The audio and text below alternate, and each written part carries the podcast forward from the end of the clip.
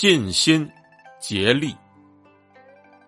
这个典故最早出自《吕氏春秋不亲》，与之相关的一个故事讲的是，在南北朝时期呢，南阳人宗岳因为战功而受到封赏，由郡吏呢逐渐升到了校尉，而且还受到了刘宋皇帝的封爵赏赐。宗岳虽然战功显赫，但是为人十分残忍，打仗的时候往往杀人过多。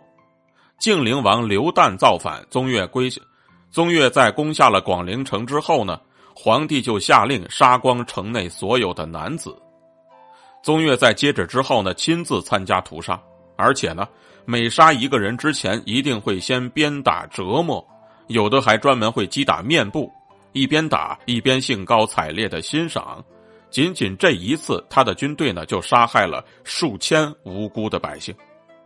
前废帝呢也是一个凶残暴虐的君主，他呢不行君道，但是宗岳、谭军和董太一等人呢全都愿意为他效力。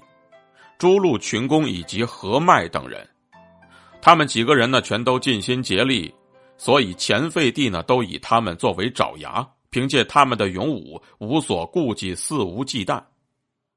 前废帝呢将要南巡，第二天早上就要动身。当天晚上呢，准许宗岳等人出宫来住宿。宋明帝刘裕就趁着这个机会废除了前废帝，平定了局势。第二天早上呢，宗岳等人一起入宫，刘裕就安抚接待，表现得很是宽厚。宗岳呢改领南济阳太守，本官不变。宗岳等人既然能够为前废帝尽心竭力。因而就担心刘裕呢不能够宽容自己。刘裕对他们虽然是比较宽厚的，但是他们呢全都心怀恐惧。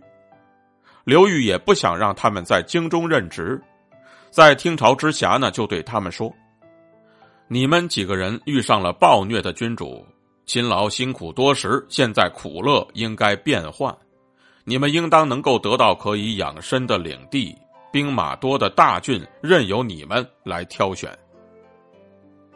听到刘裕这么说，宗岳等人呢一向已经自感畏惧，听到刘裕这么说呢，全都是相顾失色，因此就图谋发动叛乱。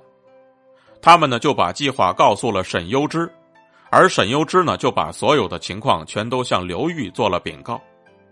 刘裕当天呢就下令把宗岳等人逮捕下狱，全部处死。宗岳在被处死的时候呢，仅有五十八岁。